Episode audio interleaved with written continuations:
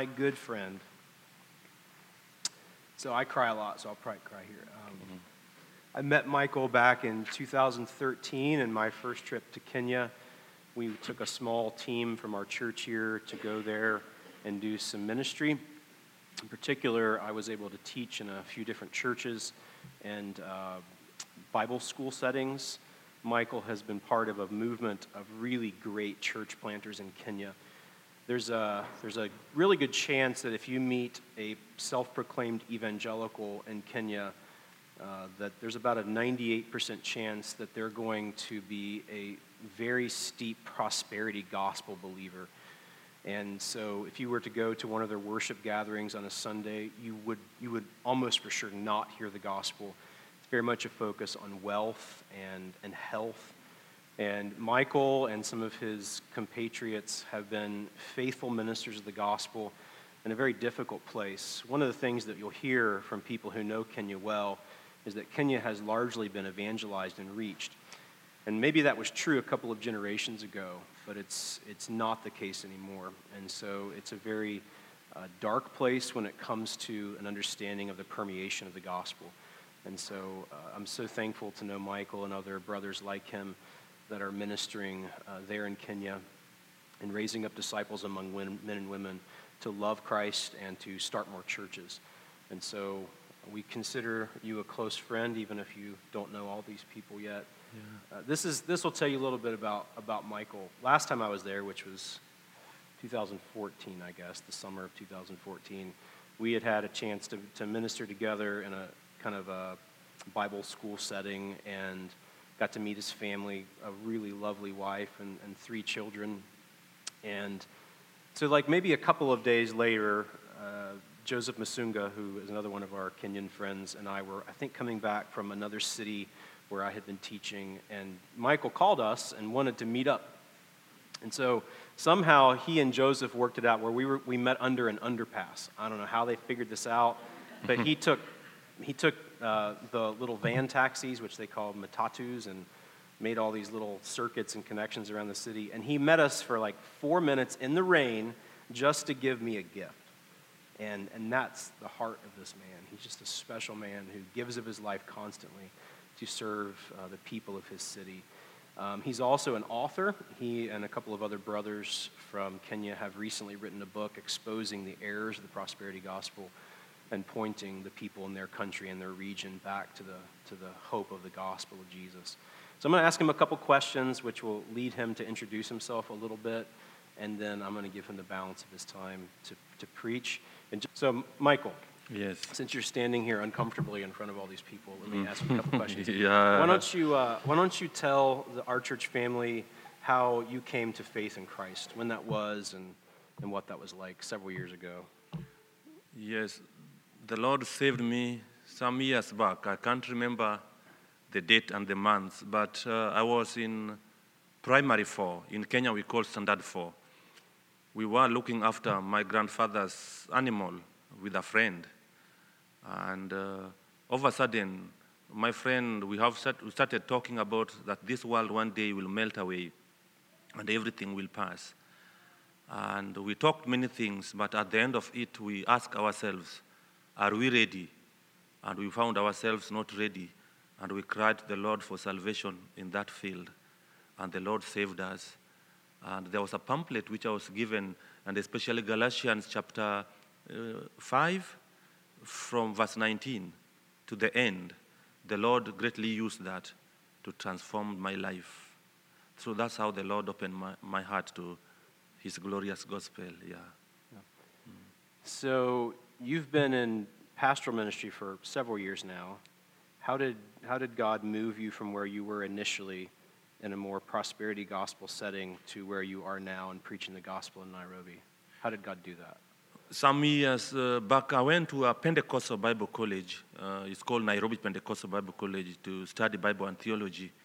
And our pastor, uh, one of our teachers, was teaching us the doctrine of salvation and atonement. And he told us that there are two dangerous men to be avoided a man called Jacob Arminian and another one called John Calvin.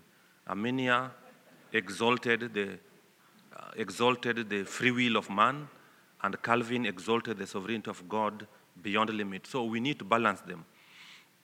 So then uh, I said that already I'm Arminian, but it will not be good for me to judge Calvin without reading him. So I went to the co- college library and found the Institute of Christian Religion by John Calvin. And I read the first part, the knowledge of God and the knowledge of man. And I wrote a little paper for debate. Calvin is right and Armenia is wrong, no balancing. Yes. So that's how the Lord brought me to that background, yes. Mm. Michael is an interesting case because he understands the importance of the Spirit, because we're not just to be theological Trinitarians, but very functional Trinitarians. So, beginning as Michael did in his roots, he understands the importance of the Spirit for ministry, but has, has partnered that together with very rich theology. So, it's a, a really beautiful harmony in the way that he pastors and ministers there in Nairobi. So, I'll ask you one last question, then I'll give you time to preach, yes, okay? Yes. Um, now that you have planted the church in Tassia, which is the eastern side of Nairobi, mm. and are ministering there, what is your burden for your city? What is your burden for your country as you look forward for the next several years? Yeah, our, our burden is to preach the gospel, prosperity, and motivational speaking has really cap- cap- captured our nation. And uh, our goal is to be able to pro uh, claim this true gospel in our country, working together with other brothers, Pastor Joseph Masunga of Injili Bible Church, and there are other brethren in Kisumu, and Pastor Ken Mbugua. Uh, we are planning just to put our heads together and even organize conferences that can help uh, speak to our people the true gospel back home. And also, we are reaching out to the universities. Even as I live here, on, uh, on Thursday, next week, I'll be preaching at Jomo Kenyatta University of Agriculture. Uh, we are really aiming at reaching people with uh, true biblical teaching. You know, I'm here for a conference, and I want to thank you very much for helping me to come over. I could never have come here. I was telling him I've never dreamt even one day I'll step in America. And by His grace, I'm here, and through your support, I'm able to be here. And we were trained about uh, at Capitol Hill about having plural eldership and having church membership, and God, by His grace, going home. We are going to try to help not only church where I pastor, but even other church, churches to model this because it is biblical and healthy for our churches back home. Thank you, Michael. Why don't you preach for us now, okay? Yes, okay. Please then turn with me to 2 Timothy.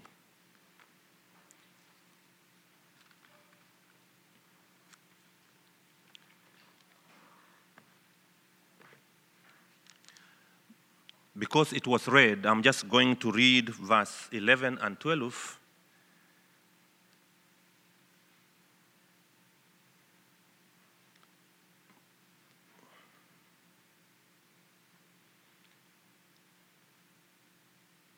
I read,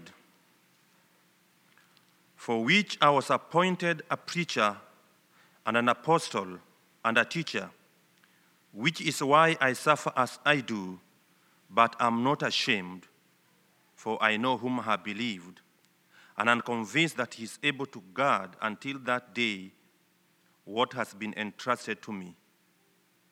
Please just you'll bear for, with me for a while. Can we read again verse 15? You are aware that all they that are in Asia turn away from me, among whom are Phygellus and Hermogenes. Chapter 2, verse 9. Chapter 2, verse 9. For which I am suffering, bound with chain as a criminal, but the word of God is not bound. Then, chapter 4, Let me begin from verse 6. For I'm already being poured out as a drink offering, and the time for my departure has come. I've fought the good fight, I've finished the race, I've kept the faith. Verse 10. For Demas, in love with this present world, has deserted me and gone to Thessalonica. Verse 16 of chapter 4. At my first defense, no one came to stand by me, but all deserted me. May it not be charged against them. But the Lord sued me and strengthened me, so that through me the message might be fully proclaimed and the Gentiles might hear it. So I was rescued from the lion's mouth. Shall we come to him in prayer? Our glorious Lord and sovereign Master, we come before you, O Lord, with thanksgiving and gratitude, even as we bring forth your word.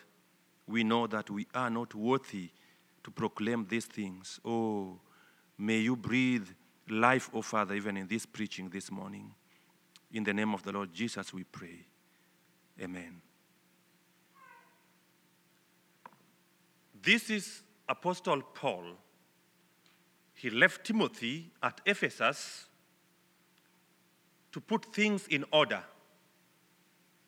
At this particular time, there were people who were undermining the gospel.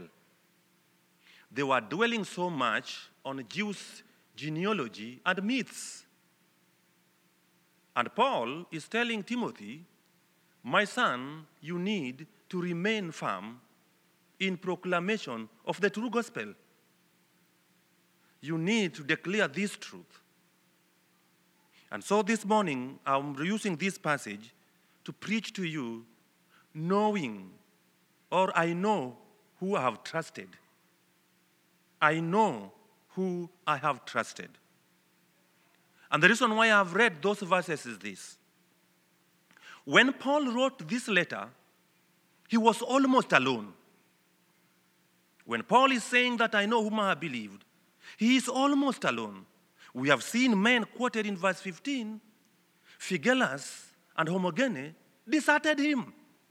He's saying, You know that they that are in Asia Minor have deserted me, and he singled out these two people. Demas was Paul's companion. In first imprisonment, he was with Paul. But now things were difficult and hard, and Demas fled. And he said that Demas, in love of this present world, have deserted me and have gone to Thessalonica. Not only that, Paul expected Christian to stand with him and be on his side.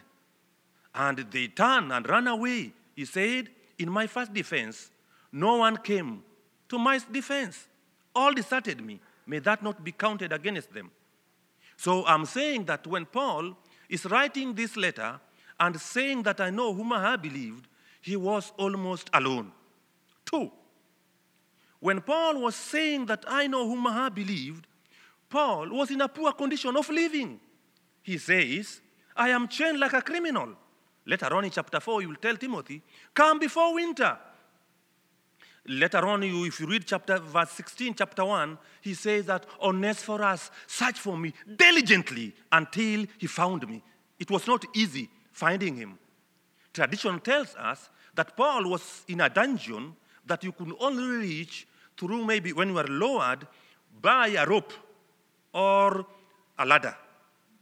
So he was in that poor condition of living. Not only that, the third thing, Paul was anticipating death. Death this time was inevitable. He says, I am now being poured out like a drink offering. The time of my departure has come. Paul is going to die. He's anticipating death. But look what Paul is saying. Let me be alone. I know whom I have lived. Let me be in a poor condition of living. I know whom I have trusted. Let even death itself come.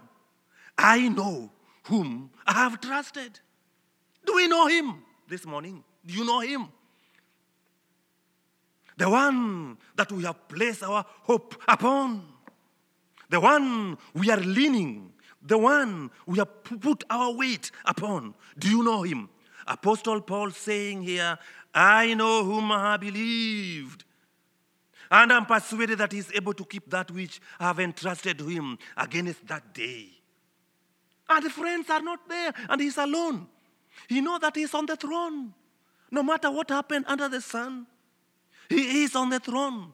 And I know him. I'll be talking a bit about knowing him. I know him, whom I have put, put my trust upon. Yesterday, with Brother Harvey, we went to one of the big shop around, and I saw a book written Mm, with this title, Trust in Trump. Trump. Trust in Trump.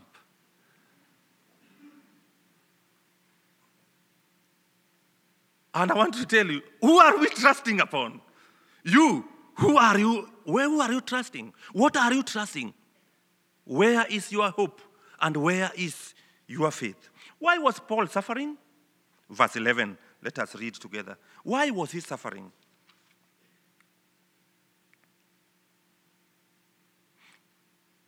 For which I was appointed a preacher and an apostle and a teacher, which is why I suffer as I do but I'm not ashamed, for I know whom I have believed. Paul is saying the reason why he was suffering was because Christ Jesus appointed him to be a preacher. He was not suffering because he have done any evil. He was suffering simply because of the pro- proclamation of the good news of the Lord Jesus Christ. And he's saying also Christ appointed him to be an apostle we know that this office has ceased. We no longer have apostles. But Paul was an apostle. And Christ appointed him to be an apostle unto the Gentiles. And that's why he was suffering. He was not suffering because of any sin he has done. And then he said also, a teacher of the Gentiles. He was instructing the Gentiles to believe in Christ and to know the Christ. If you read Ephesians and Colossians, his prayer is that they may be more and more like the Lord Jesus Christ. They may live a life which is worthy of his calling. They may turn from darkness and see this great and glorious light. That's why Paul was suffering.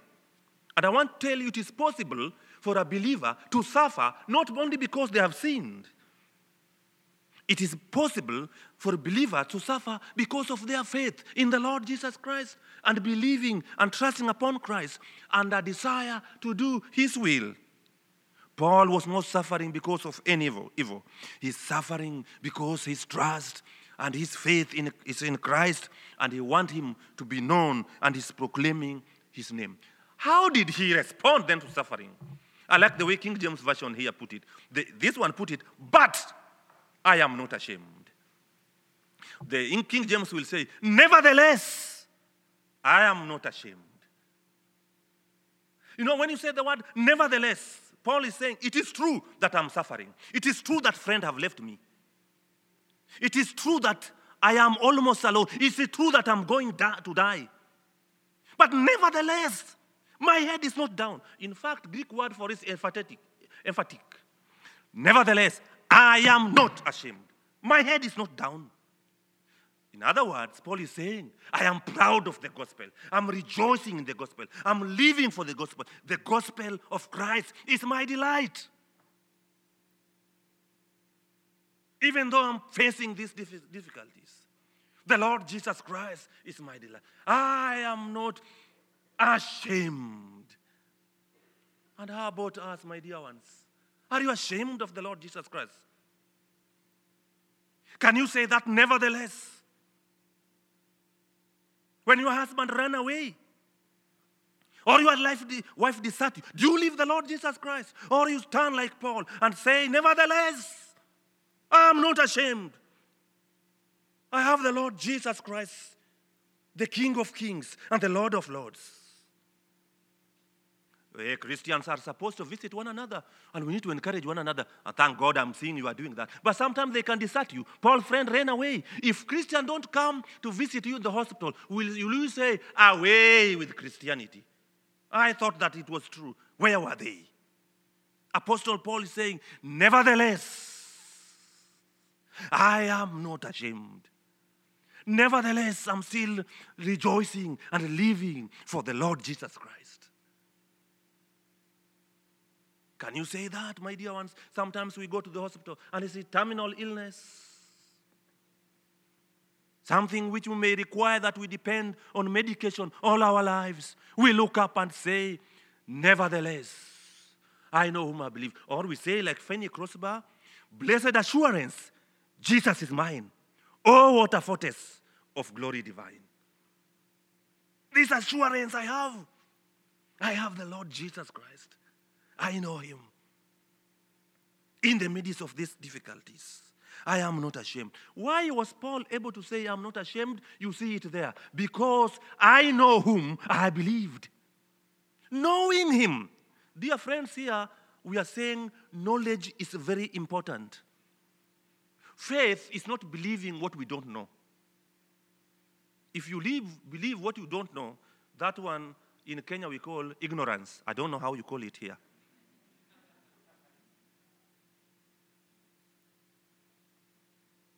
Faith is believing what we know. We don't see it with our eyes, but we know it has been revealed to us in the scriptures.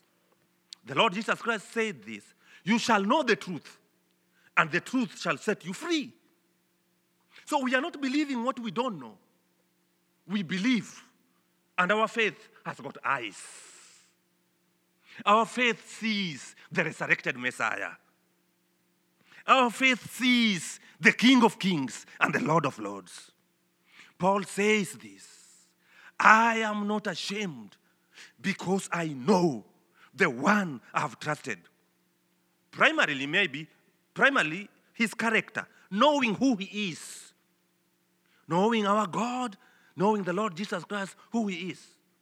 But probably also, Paul may be an old man now. He has walked with the Lord, with the Lord, with the Lord all those years. He has proved to be faithful in his life. And Paul is saying, I'm acquainted with him. Paul is saying this. I know him when I was on my way to Damascus to persecute his church. He appeared to me on that road to Damascus and asked, told me, Saul, Saul, why do you persecute me? And he asked, Who are you, Lord? And he opened my eyes to this glorious gospel. Do you know the Lord Jesus Christ? Maybe you are here and you are not born again. Can you put your trust upon him? He's friend of sinners. He's mighty to save. You can encounter him. Don't leave this hall. Don't go home the same. You can leave this house saying, like Apostle Paul, I know whom I believed. I know the one who I'm trusting upon. He changed my life and he transformed me. Paul is saying, I know him. This morning I'm asking you, my dear friends, I'm asking you in the name of the Lord, do you know him? You will not only be ashamed of him if you know him and you know his character and you know his faithfulness. You will be able to live for this glorious Savior. So Paul is saying, I know him. I know whom I have believed. And let, let me just give you example how Paul knew him. In the same, same chapter, verse 1. Can you read verse 1? Paul, an apostle of Jesus Christ, by the will of God, according to the promise of life that is in Christ Jesus. I know him. He called me to be an apostle and gave me a promise. The promise is life, eternal life. I know him. Even if my friends run away, even if I'm in poor condition of living, even if I'm going to die, I know him, the Lord Jesus Christ, the King of Kings. God our Father purposed him to come and to save. And there's a promise God has given to us in the Lord Jesus Christ. That promise is eternal life. I know him. Do you know him as the one who cannot lie? God who is true. Later on, God who is committed committed to the work of redemption. God, who cannot lie, made a covenant with Abraham that I'll bless you. God, God making a covenant saying he is committed to the work of redemption and gave his begotten Son that whosoever believes in him may not perish but have eternal life. I know him, he promised me eternal life. Jesus Christ, the Son of God. I know him, I'm acquainted with him. That life is here. Even now, He can give it to you. That life is yours, my dear sister, my dear brother in this room. No one can snatch it away from you. God promised it. And He's faithful in keeping His covenant. Have you ever read the book of Joshua? When you read the book of Joshua, what do you see?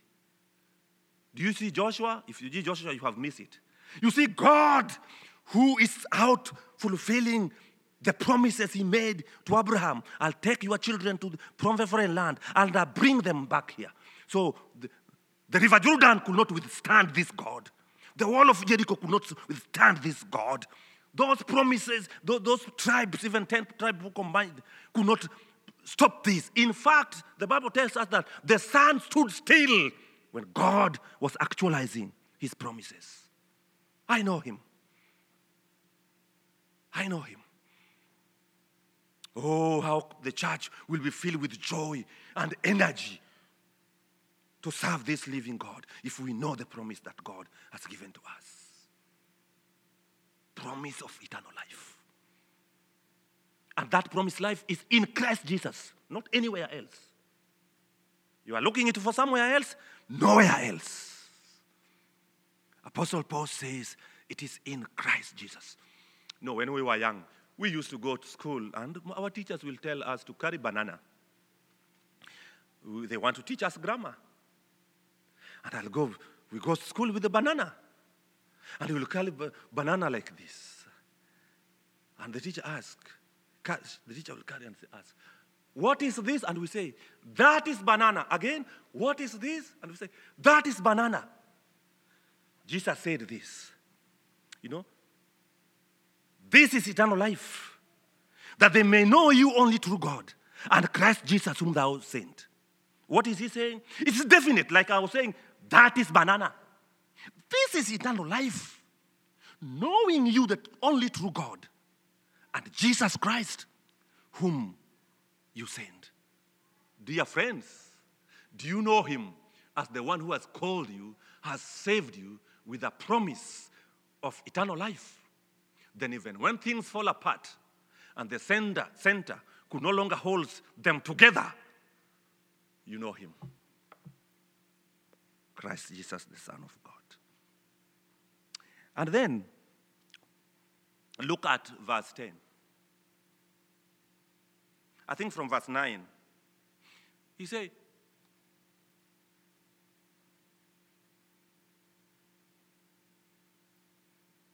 He talked about God who saved us. Who saved us and called us with a holy calling. I know him. He's the one who saved us. We can never save ourselves. We were dead in our sins and trespasses. We were without hope.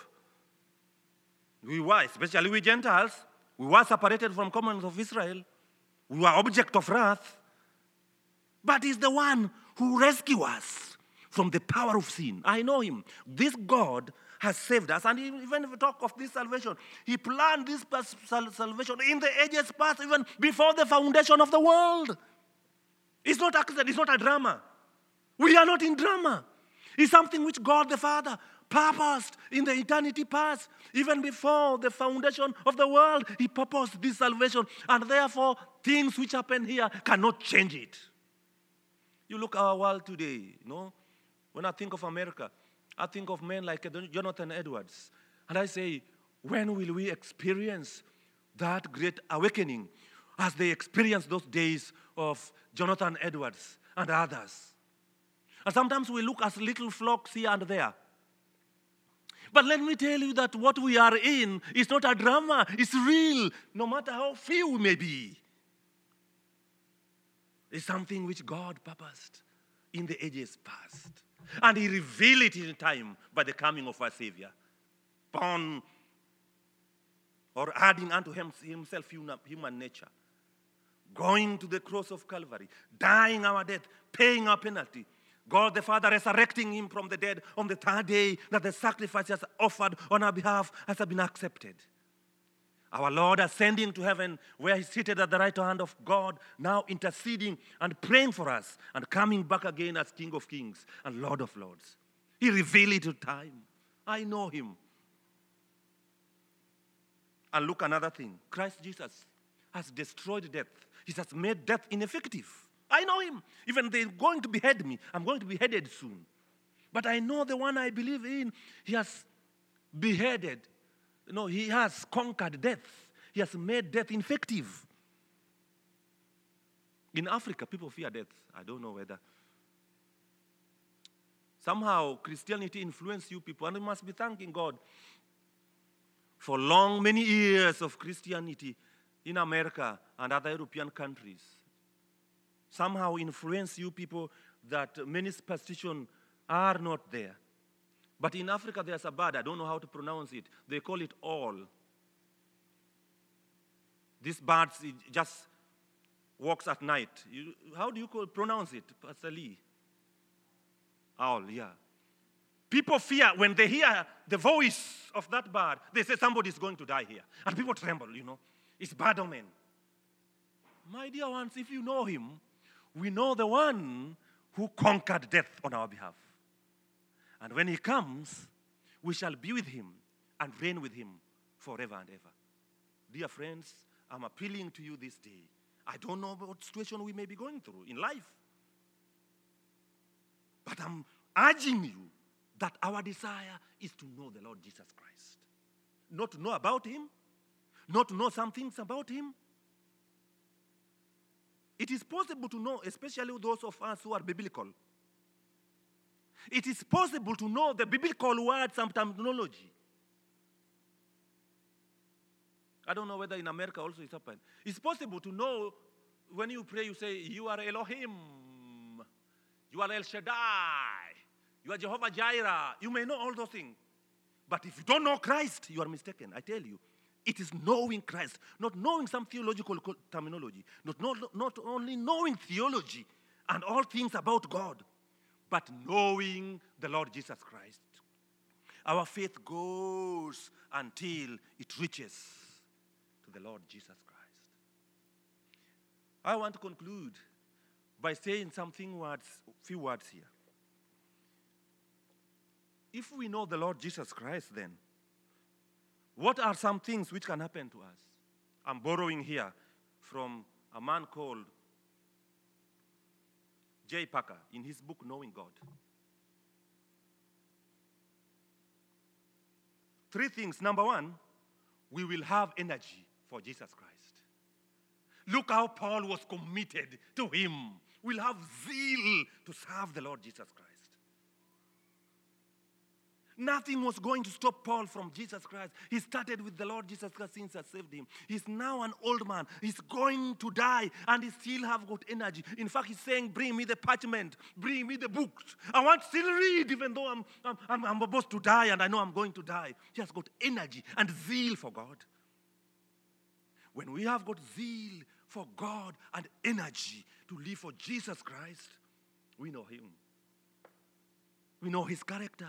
We know the mercy he has shown us. We know the grace he has shown us. We know the love he has given to us.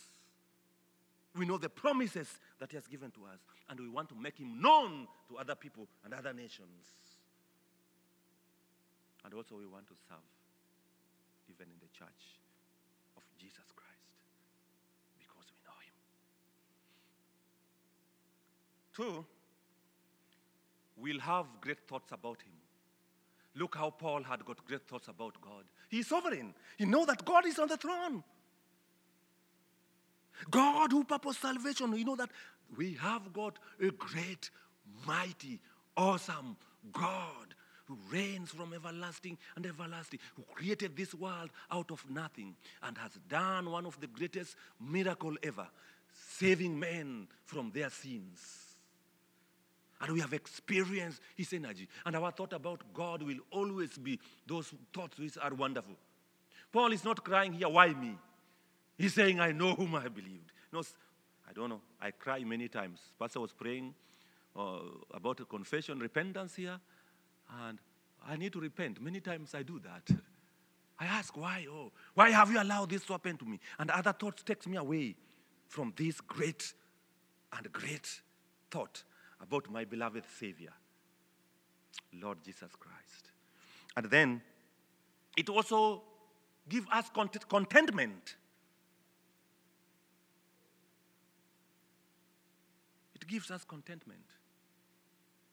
Just imagine some of you are young ladies who are here and you are not married. And this man has promised to marry you. And Saturday is coming. The pastor have organized everything. And then on Friday night, he tells you, sorry, we are canceling our wedding. You'll be disappointed. Do you go and take rope and hang yourself?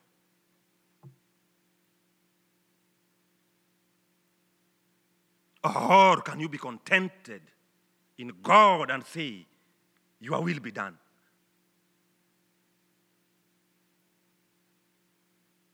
Contentment is something which is lacking in our society. And we want everything to be up, up, up, up. Everything to be good. Hallelujah. The Lord is blessing me. I, I just pray to have a new house. Here it is. I pray that to have a big, here it is. And I pray, uh, here it is. And you think, oh, and when now some things which are tempting and trials come, we start to give in. It gives us contentment if we know whom we have trusted. The last one will have boldness in the Lord Jesus Christ. Look how Paul is bold. He's saying, God has rescued me. First, he rescued me from the mouth of lion. I don't know whether you know lion. you know, lion. And he's so bold for God. And let me remember some people in history. There's a man called Just, Just, Justin Martyr. He knew whom he believed. So when he was going to be martyred, when he was going to be killed, they asked him, Justin, do you suppose you will resurrect? He said, I don't suppose. I know. I know. I shall resurrect. There's a man in church history called Polycarp. When they arrested him, look at the boldness he had. He say, eight and six years. I served him, my Savior, and he has done me no wrong. Why should I deny my Savior? Who died for me? And he died. I don't have time to tell you about those people who died during the, the Bloody Mary in England. I remember two people. One was Ridley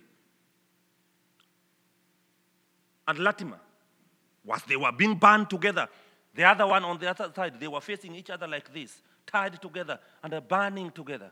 And I think, I think that is Latimer who turned and told Ridley, "Be of great courage, Master Ridley. By God's grace today, we are going to light an, an, a candle in England that no man shall ever be able to put out." having boldness for God. In our days, we are so coward and so fearful and so self centered. May the Lord give us courage by knowing the Lord Jesus Christ. That's my encouragement to you, to you this morning.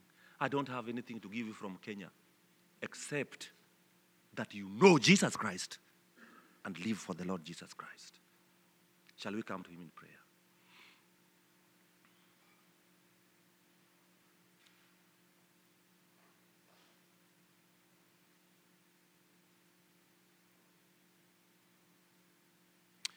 Our Lord and our glorious Master, we come before you. Thank you for thy people that thou have bought by your own precious blood. They are precious in their, thy sight, O Savior. We pray, O Lord, that they'll know you to be their delight and joy in the, even the midst of crisis and hardship that we Christians go through. Oh, Father, we pray that you remember the saints of this church in their homes in their workplaces, oh Savior. Sometimes we hear bad news, even that the job is gone. What a great thing, oh Lord, that our dear brethren have got the Savior.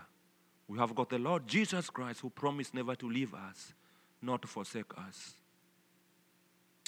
Oh, help us to hope in you, O oh Lord. Bless thy saints here, the pastor and all the all pastors and elders here, O oh God, we commit them to you.